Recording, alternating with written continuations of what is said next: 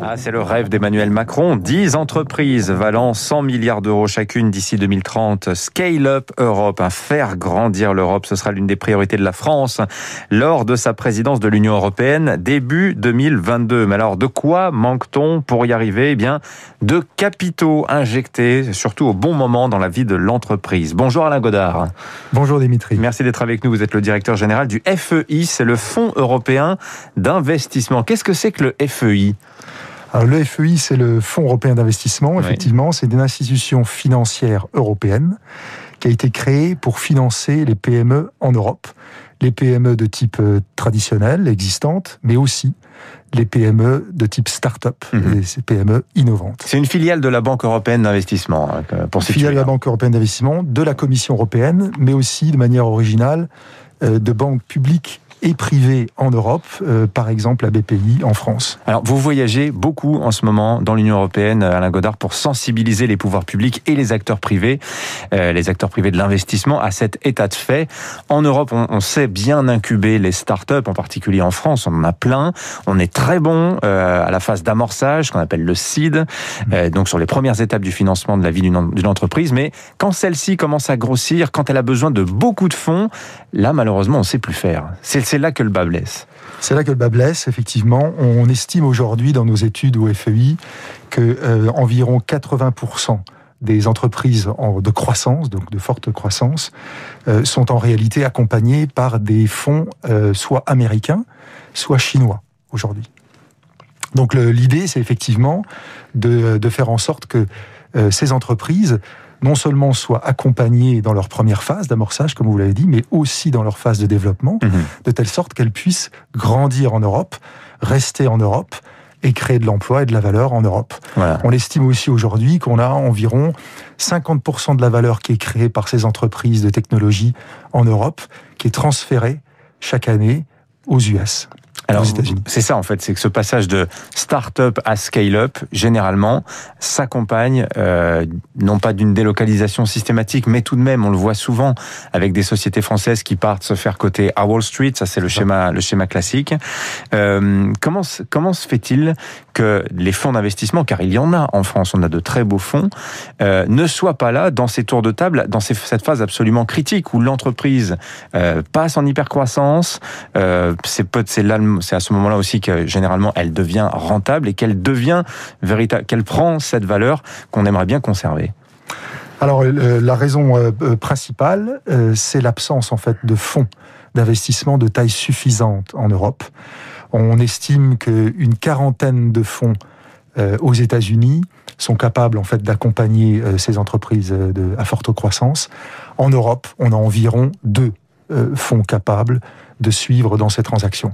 Donc on a vraiment une, asymétrie importante entre d'une part euh, le financement euh, possible aux États-Unis et, en Chine maintenant. Euh, par rapport à, à, à l'Europe qui est complètement sous-dimensionnée en la matière. Alors comment on fait justement pour bâtir des fonds euh, capables d'avoir la surface financière, euh, capables d'accompagner euh, la croissance de, de nos scale-up? Alors il faut, il faut, il faut en fait booster cette activité, c'est-à-dire accompagner les fonds européens et on, donc on en a, comme vous l'avez mentionné, qui sont qui sont très présents euh, en Europe et en France en particulier. Mais il faut les accompagner pour qu'ils pour qu'ils aient une taille suffisante. Donc au-delà, on estime au-delà d'un milliard. Euh, et donc euh, pour ça, il nous faut en fait euh, probablement booster cette activité mhm. par une, un financement public, mais aussi privé. Voilà. Euh, servant de levier, l'argent public servant de levier pour, pour, pour aller chercher les capitaux privés. Exactement, pour faire venir des, capitaux privés qui, qui seront intéressés, puisqu'en fait, il, il, se trouve que euh, il y a aussi pas mal d'asymétrie d'informations dans la mesure où ces entreprises européennes et, françaises sont de très bonne qualité, de très forte croissance, et donc sont capables en fait de, de se développer.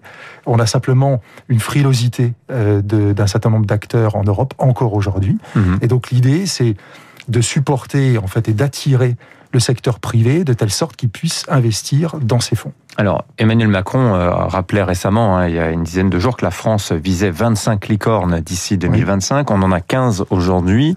Ça ferait 10 licornes à euh, faire grandir, si je puis dire, en l'espace de, de 4 ans.